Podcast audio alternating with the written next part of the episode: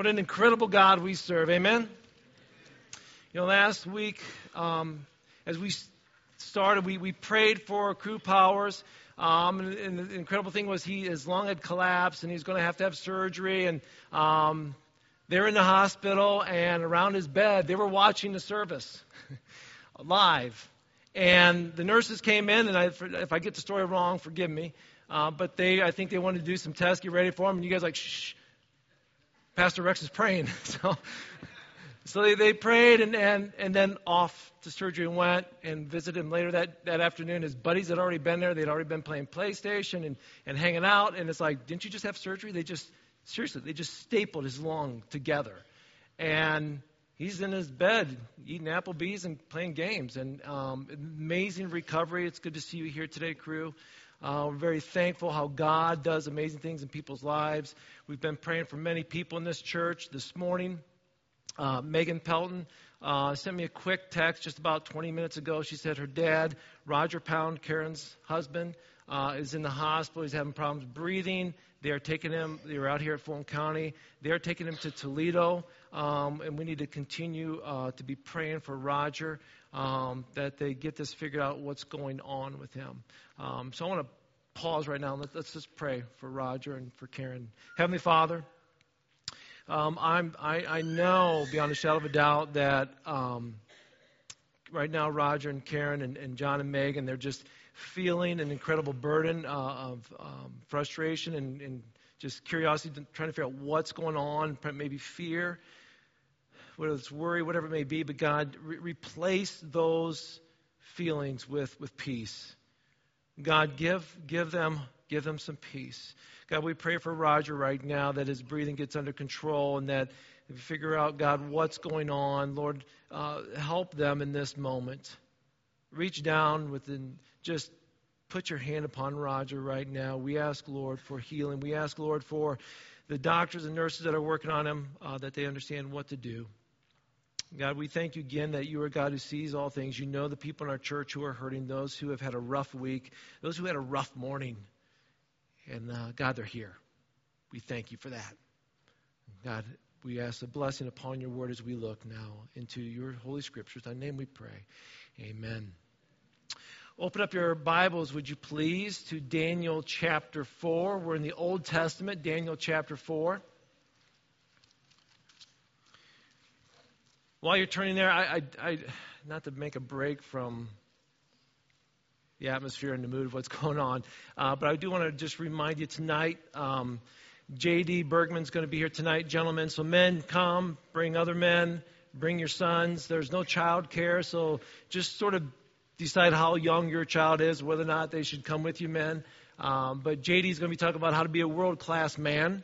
He's going to talk about who you are spiritually, um, he'll hit on other things as well outside spiritually, uh, disciplines of your life, whether it's physical, whether it's financial. Um, but JD uh, was a wrestler um, here in Oak Harbor.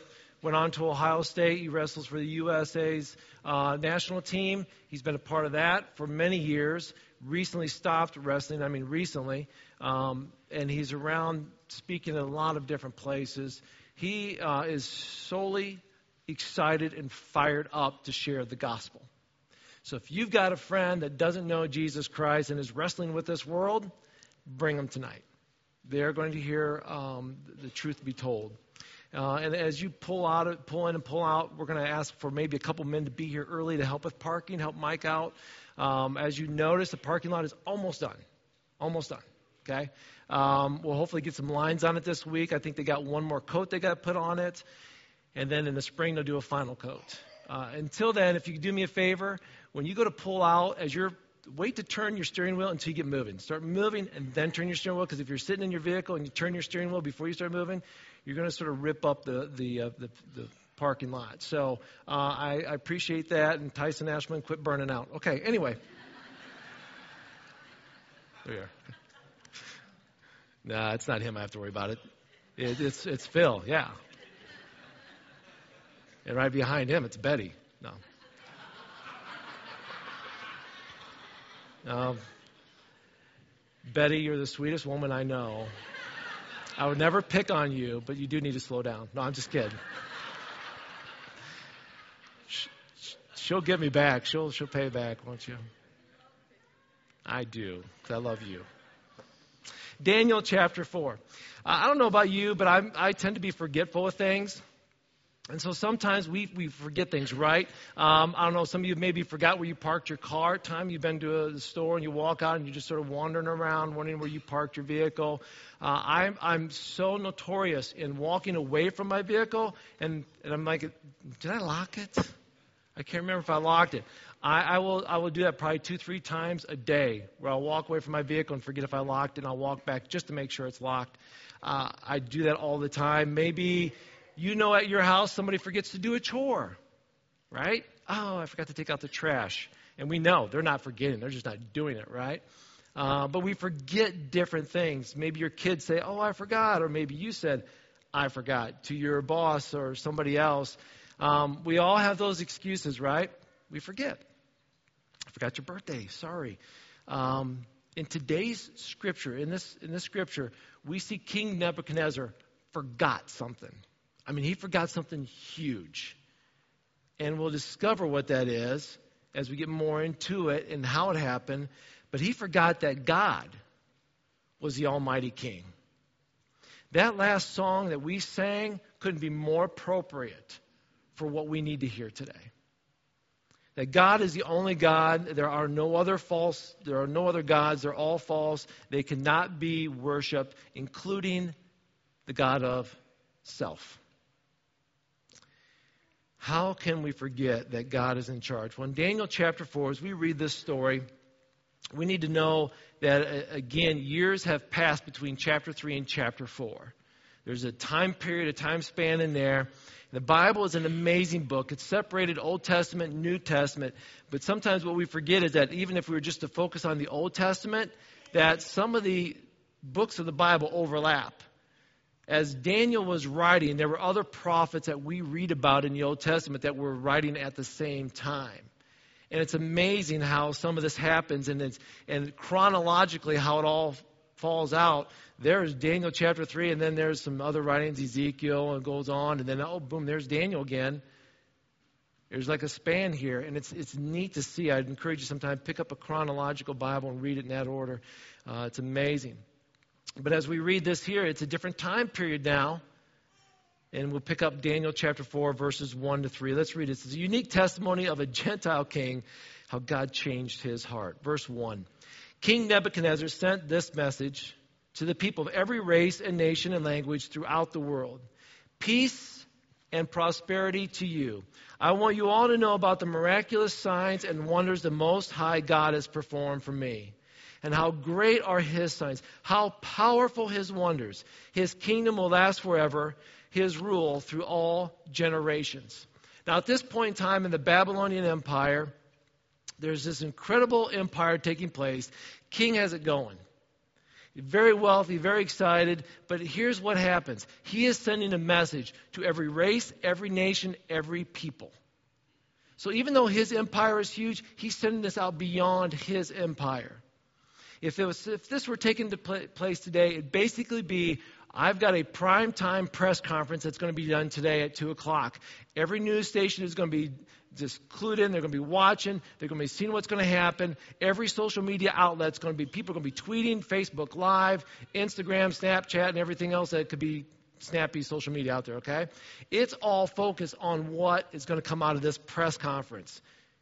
This is the power again of what was taking place at this time. Power of King Nebuchadnezzar saying, I want everybody to hear this message. What kind of message is this, is this going to be? We're going to find out that King Nebuchadnezzar is about ready to make a witness. And when I may say make a witness, he's going to testify to what is true in his life. He's going to talk about the goodness of God. And Daniel is basically retelling, as he's writing this, he's retelling what King Nebuchadnezzar said. And the king wanted to share what took place, praising God's power, God's performance upon King Nebuchadnezzar's life. He, he was a new man. He was changed from the inside out. He's forever different, and he wants the world to know what's going on in his life. He was once a very proud man, but he was brought to his knees in great sorrow. And in his sorrow, he repented to God and said, I'm wrong. And God changed him, He forgave him. C.S. Lewis once said, A proud man is always looking down on things and people. And of course, as long as you're looking down, you cannot see something that is above you. King Nebuchadnezzar, no doubt about it, was a proud man. He's always looking down on people, always looking down on others, always looking at himself. He never looked up to God. Not till this moment in time. And so, in this moment in time, he's changed. And he says, I want to praise God. I used to look down, but now I'm looking up. And all praise and glory go to my heavenly Father, to God, to an almighty king, an almighty ruler. He's saying that why? Because he's a king and a ruler. But God's the almighty king and ruler. So he says this he gives praise. And let me tell you something, church. It is good to give a hallelujah, a praise God, an amen every now and then. And not necessarily in church. You can say it in church if you want. I don't care. But in life, when you see God do something good, it's okay to say, praise God. You know, sometimes we're a little nervous about like saying it out loud, like, hallelujah. Like, really? Why'd you whisper it? Go ahead, shout it out. Give that praise. Imagine you're competing in a, in a home stadium. If you're an athlete, can you imagine you're at your home stadium and you do something spectacular and great. Your team does something, they score, something happens, and the home crowd all stands around and goes, Yeah, that's, that's really good. Nice job. Okay. Now, if I'm the opposing team, you know what I'm doing? I'm looking around saying, Nobody's cheering you on. They're all silent. I like this. I have a shot. I believe that's the way the enemy works, too. When we keep silent, Satan cheers. He's like, Really? You, you don't know how big of a God you have, and, and you're not celebrating what he just did? I tried to defeat you. You found victory, and you didn't cheer. I'm going to keep going after you because you truly don't understand victory. A quiet church makes Satan happy. Church, let's never be quiet. Let's always give God the praise always give him a shot of victory. Because he deserves It's not about us, right? Nebuchadnezzar says this. He goes, God's kingdom is going to last forever. His rule will be through all generations. Again, here's a king. If you remember chapter 2, you remember the first dream the king had? A mighty statue resembling different empires and kingdoms. And then in chapter 3, he's like, you know what? I'm going to make a statue resembling me, and it's going to make it all solid gold, basically because gold represented the Babylonian kingdom. And then there's all these other kingdoms in that statue in his dream that were going to overtake him. And he's like, no, I'm going to make sure I rule. that was chapter 3. Well, things change over time. What changed? Let's look in verse 4. Daniel chapter 4, verse 4. I, Nebuchadnezzar, was living in my palace in comfort and prosperity. But one night I had a dream and it frightened me. I saw visions that terrified me as I lay in bed. So I issued an order calling in all the wise men of Babylon so they could tell me what my dream meant. When all the magicians, enchanters, astrologers, and fortune tellers came in, I told them the dream. But they couldn't tell me what it meant. At last, Daniel came in before me, and I told him the dream. He was named Belshazzar after my God, and the Spirit of the Holy God's in him. And I said to him, Belshazzar, chief of the magicians, I know that the Spirit of the Holy Gods is in you, and that no mystery is too great for you to solve. Now tell me what my dream means. Nebuchadnezzar's living in incredible comfort, incredible prosperity. And I'm going to tell you something. When we find that moment of comfort and prosperity, we can become very complacent in how we live, and he was there. He was resting in this sort of this false peace. We think that if we have enough money, we have enough cars, we have a big house, we've got the great landscaping, we're going to find peace. I've got it all. And I can rest. I'm going to tell you that's not peace. You just checked off matching what your neighbors did or outdoing somebody else. There's really no peace there. It's a false peace. And God shook him from this false peace, this false security, and gave him this dream that really shook him. And it's not the same dream that we saw in Daniel chapter 2, it's a different dream. Nebuchadnezzar easily told all of his counselors, Hey, come on in. I'm going to tell you my dream this time. I, may, I tried to make you tell me the dream before. I'm just going to tell you my dream. Here's my dream. What does it mean? Explain it to me. Now, these wise men could not tell him the dream. And we don't know if they couldn't tell him the dream or they wouldn't tell him the dream. But it is an easy enough dream for anyone to interpret that they could have told him the dream. But they did not tell him the dream. And why is that? Probably because they lacked more courage than they did insight, because they knew what the dream meant. They did not want to tell the king what his dream meant. Regardless, they didn't get the interpretation, so he went to Daniel, which always confuses me because it says, At last Daniel came in. Who helped him interpret those dreams in the other chapters, right? Daniel. The chief, as he called him, the chief magician, the chief sayer, the chief dream interpreter. Well, if he's the chief, why didn't you go to him first, king? Don't we do that with God sometimes? We have problems in our lives and we try to solve them before we go to God.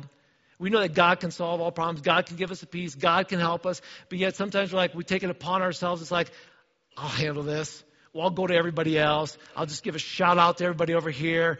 And, um, oh, those didn't work. I guess I'll go to God.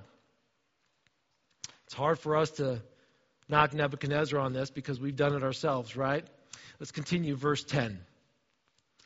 He begins to tell Daniel his dream. While I was lying in bed, this is what I dreamed. I saw a large tree in the middle of the earth.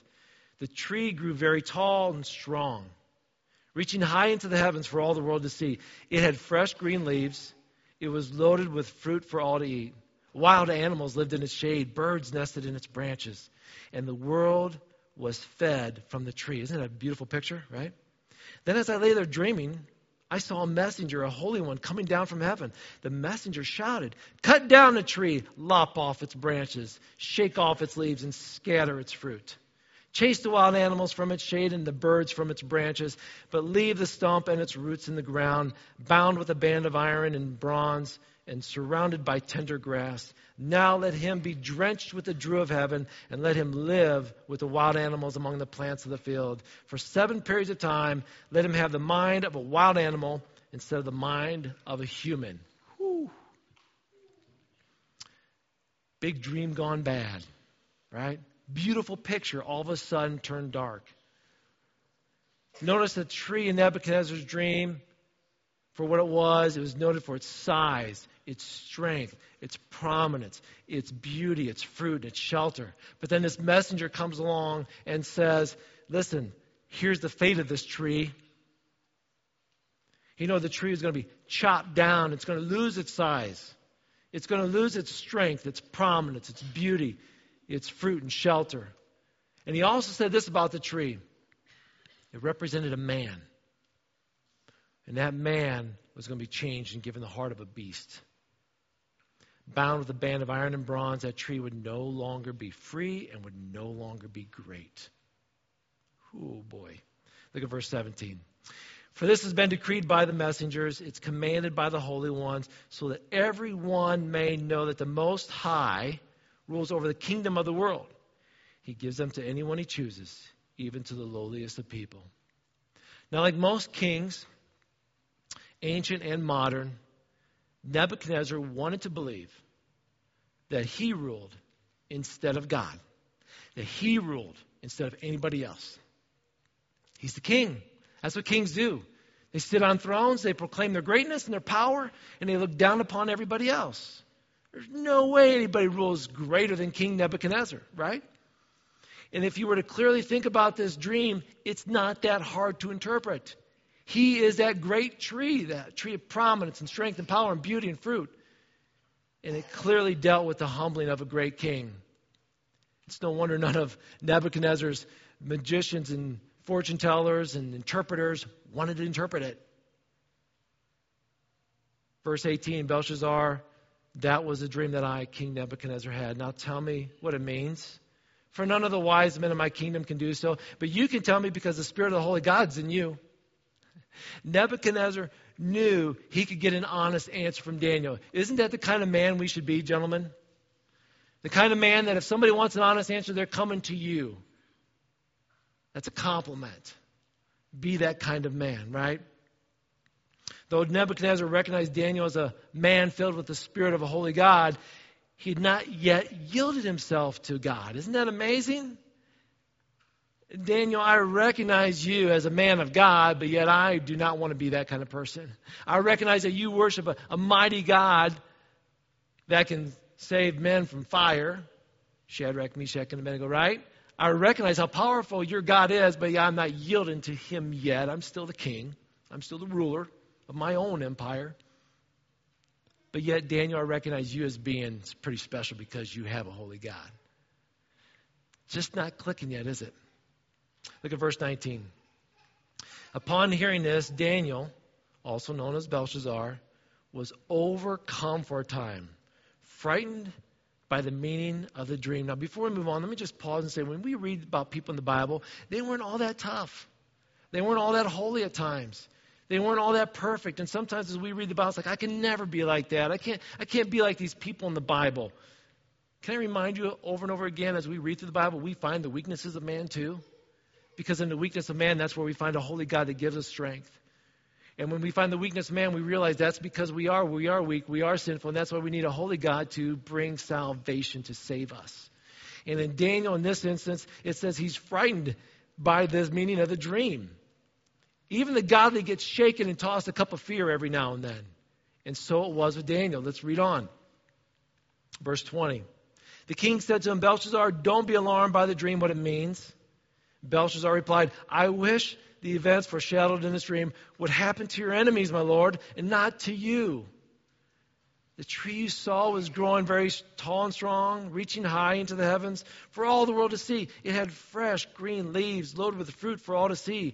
Wild animals lived in its shade, birds nested in the branches. That tree, your majesty, is you. For you've grown strong and great, and your greatness reaches up to heaven, your rule to the ends of the earth. Then you saw a messenger, a holy one, coming down from heaven and saying, Cut down the tree and destroy it, but leave the stump and the roots in the ground, bound with a band of iron and bronze and surrounded by tender grass. Let him be drenched with the dew of heaven. Let him live with the animals of the field in seven, for seven periods of time. This is what the dream means, Your Majesty. What the Most High, referring to God, has declared will happen to you, my Lord the King. You'll be driven from human society. You'll live in the fields and the wild animals. You'll eat grass like a cow. You'll be drenched with the dew of heaven. Daniel genuinely cared for Nebuchadnezzar. And it clearly affected him as he's trying to tell him the meaning of the dream. He didn't, he didn't want it to be true of his friend Nebuchadnezzar, which is amazing to believe, isn't it? Daniel applied the point, though, with uncertainty in, instead of reaching for some general point and saying, you know, King, we could all use a dose of humility, couldn't we? he didn't beat around the bush. He went right to the point. He brought the truth and love. I believe Daniel had grown to, to know and love the king over those years with a genuine love. He looked at him and said, I know he's an ungodly man, but I love this man. Verse 26 Seven periods of time will pass while you live this way, king until you learn that the Most High rules over the kingdom of the world and gives them to anyone he chooses. But the stump and the roots of the tree were left in the ground. This means you'll receive your kingdom back again when you've learned that heaven rules. What a message. I mean, that was God's intended purpose for Nebuchadnezzar. See, God is a God of grace. Even when He looks at the ungodly, He says, I still have grace for you. I still want you to know that I am God, and I don't want to destroy you. I want to love you. I want you to love me. I want to give you another shot here. I want to save you. The king could have avoided all this humiliating fate if he would just genuinely humble himself. Church, after a dream like that, and you know it's for you, and you're being told all you got to do is humble yourself. Realize you're not God. He is. Oh, he's not the big man upstairs. He's not the old man. He is God. Please never refer to him in those other terms. He is God, ruler of all.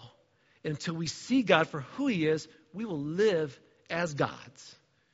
We will think it's all about us. It's all about our family. It's all about our kids. It's all about whatever we choose to have our riches, our, our houses, our cars. Our pride will swell in so many different directions. But until we learn that we're not God, that we're not rulers, that He is, we're heading down the wrong path.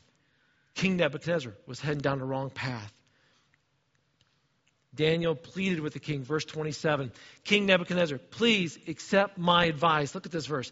Please accept my advice. Stop sinning. Do what's right.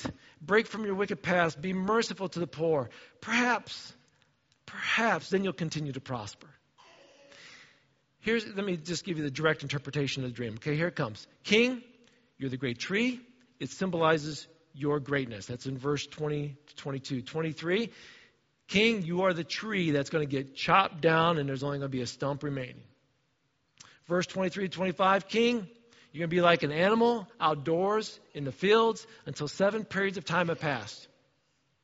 Verse 25, King, all this is going to happen until you learn a valuable lesson that the Most High is ruler over human kingdoms and he gives them to anybody he wants. Verse 26 King, when you come to your spiritual senses, you get your kingdom back. God is a gracious and loving God. He is quick to forgive and show mercy, right? So Daniel tells that to the king King, listen to my counsel. Stop sinning. Do what's right. See, a lot of us, we just focus on the I want to do what's right or I want to try to stop sinning, but we've got to put it together. Stop sinning and do what is right. Stop your wicked injustices. Show mercy to the oppressed. Quit trying to hog everything and go help those who need it. If you do, God may be kind, perhaps there'll be an extension to your prosperity, King, right? I think this is incredible that Daniel cares so much for the king. Because if we remember the king, remember the king? I'm going to tear you limb from limb. I'm going to throw you into a heated fire. This was an evil, cruel king who conquered nations and killed people along the way. He didn't care. And over the years, Daniel had grown to love that king and probably pray for that king. He loved him enough that he told him the truth. We must be willing to share the bad news with people who do not know God as well. We all have people who don't know Jesus Christ. We know who they are. It might be family members. It might be you in here today. It could be somebody at work, a classmate. They don't know who God is. They don't know the love of God. They don't know that God sent his son, Jesus Christ, to die for us. Because we can't pay that penalty of sin. Our sin separates us from God. And there's no way for to have a relationship with God unless somebody bridges that gap. And Jesus said, I've come to bridge the gap. And he died on that cross. And his death on that cross, his sacrifice, it ended all sacrifices. So that if we believe in our hearts and confess with our mouths that Jesus Christ is Lord, we are saved. Some of our loved ones don't know that. And Daniel looks at this ungodly man who, who knows he doesn't have a relationship with the God of the universe. And he loves him enough to tell him the truth King, stop sinning. Get your life right. Confess to God. Humble yourself. What a beautiful picture for us to remind us that you know what? Your faith is not a private thing. It is your life. And your life is a light, not to be hidden.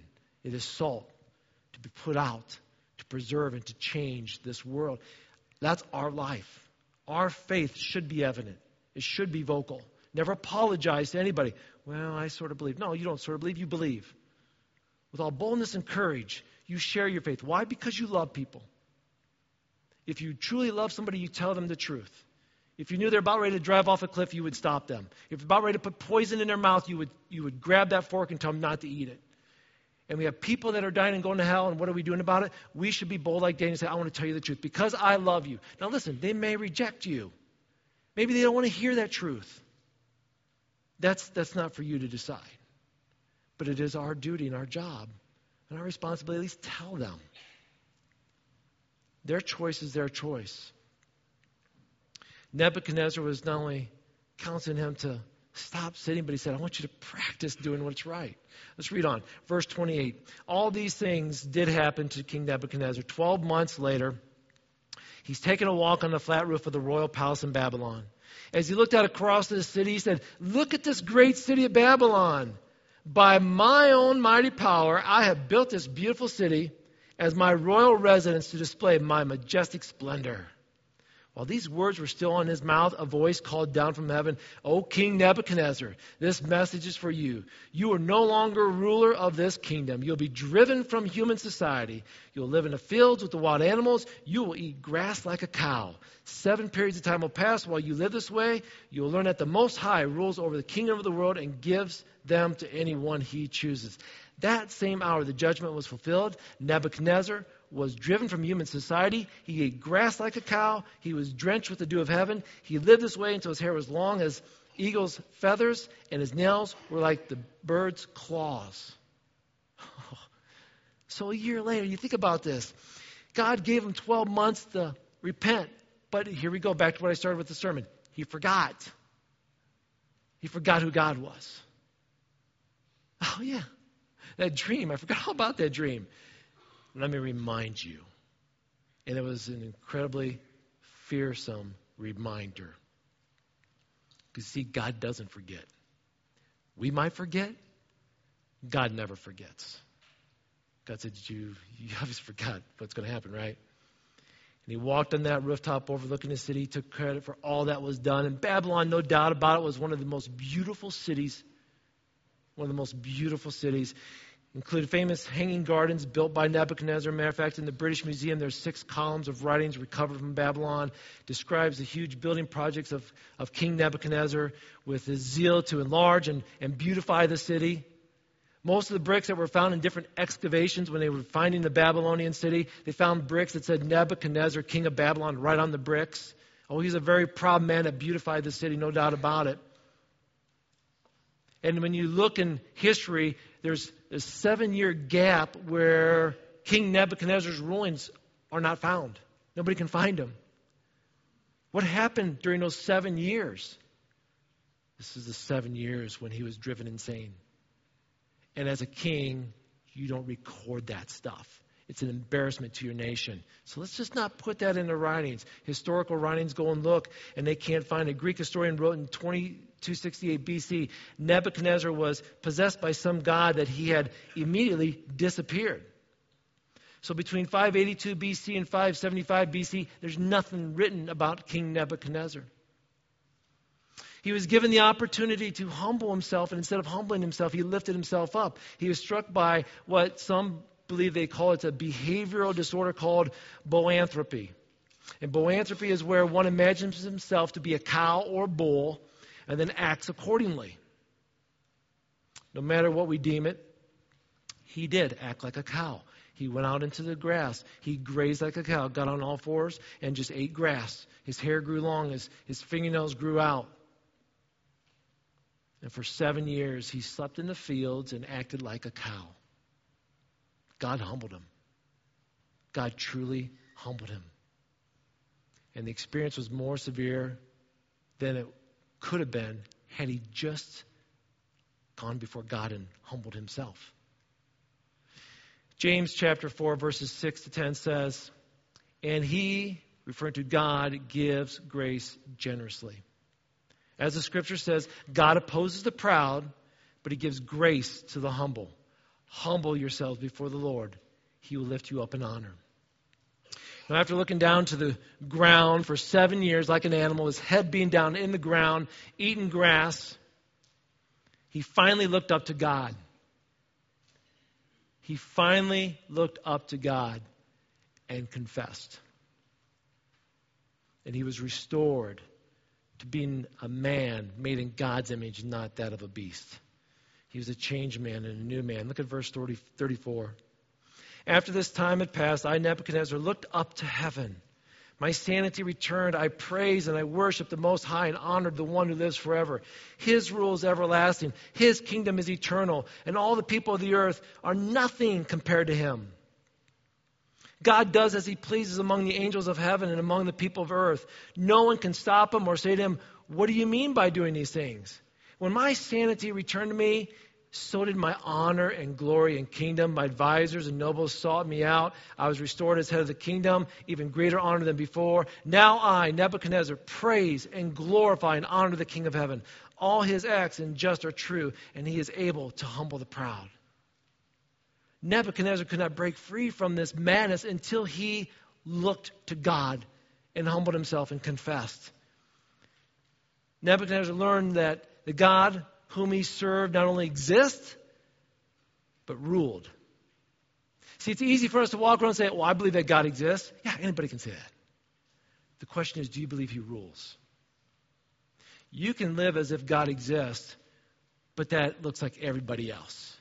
But you can live like God rules, and that changes everything. Nebuchadnezzar is now living as if God rules. This Babylonian king saw who God was, and he eloquently praised his sovereignty, and after that, his sanity returned. Charles Spurgeon wrote this We do not worship enough, my brothers. Even in our public gatherings, we don't have enough worship. Oh, worship the King. Bow your heads now. Bow your spirits, rather, and adore him that lives forever and ever. Your thoughts, your emotions, these are better than bullocks and he goats that are offered on the altar. God will accept them, but worship him with lowliest reverence, for you're nothing, and he is all in all. Do we humble ourselves and look up and say, You're God? I'm not. The king said, I was restored as the head of the kingdom and even greater honor before that. God wanted to restore Nebuchadnezzar. God doesn't want to destroy anybody, He wants them to know Him. The goal wasn't to bring him low, but to bring him to the proper place before God and among men. Nebuchadnezzar, I'm not here to wipe you out. I want you to know where, you where you stand. You need to figure that one out. Because God is supremely glorious, He will not allow others to steal His glory. So when we sit there and we pump our chest and we say, Look what I did, God's going to say, Look what, who did? Who gave you that voice?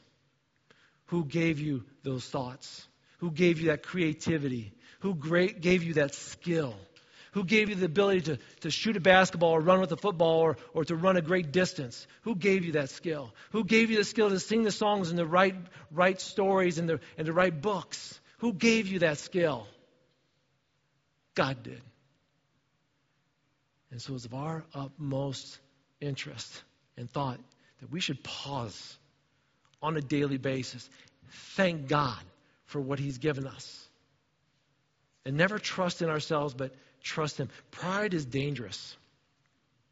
Pride keeps our eyes on ourselves. We see ourselves as the solution to all problems, the source of all needs. We trust ourselves, we pamper ourselves, we worship our own lives, and we do this, and guess what happens? We no longer look at God who gives it all and who can take it all.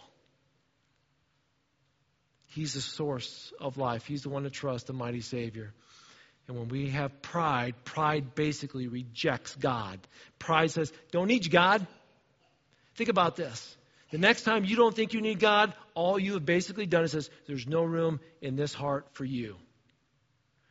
And I hope that never gets to a point with any of us in this room.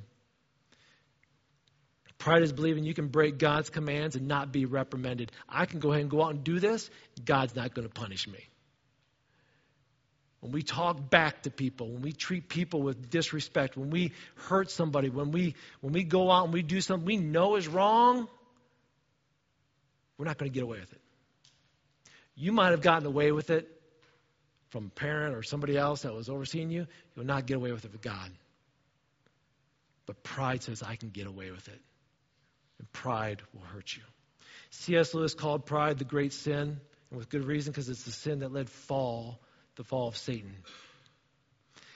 Christians will admit when they say, when they sin, you know, we'll stand up here and we'll say, uh, yeah, I've sinned, I, have I've cursed, I've lied, I've gossiped, I, have I've, I've been angry, and I've, I've hurt people. How often do we hear a Christian get up in front of a group of people and say, uh, I want to confess my sin to you of pride? Not very often, do we? Other sins are quickly confessed pride not so much but god is clear about pride. Proverbs 8.13 let me read a few verses to you. All who fear the lord will hate evil. God says therefore i hate pride and arrogance corruption and perverse speech. Oof.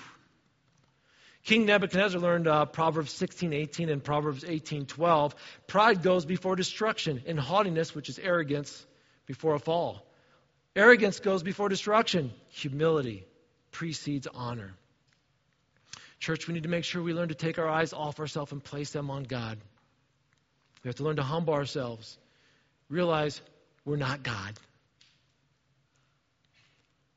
Psalm 10:4 says, "In his pride, the wicked man does not seek God. In all his thoughts, there's no room for God. If it's all about me, you just kick God out of the house." If we think we can get away without recognizing as God is the one in charge, we will be humbled. Maybe not to the extreme as what King Nebuchadnezzar was humbled, but we will be humbled. John Piper said this Jesus came into the world to convert people from godlike dependence on self to childlike dependence on God. And then he died to pay the penalty for our pride and to show us the way to humility and to send all of our boasting toward God and not toward ourselves. Church, I want to encourage you. I want to encourage you. Do a life check. Have we become so proud and so boastful in our lives that we have taken our eyes off of the heavens and off of God and put them upon ourselves and our lives and the things around us? If so, confess it. Let's humble ourselves. Let's humble ourselves. We are not God. We are not in charge. And anytime we try to be in charge, we've kicked God off the throne. There's only one throne, and God is on it. Amen?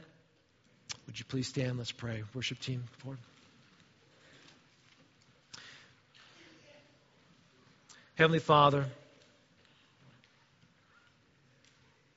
what an awesome God you are.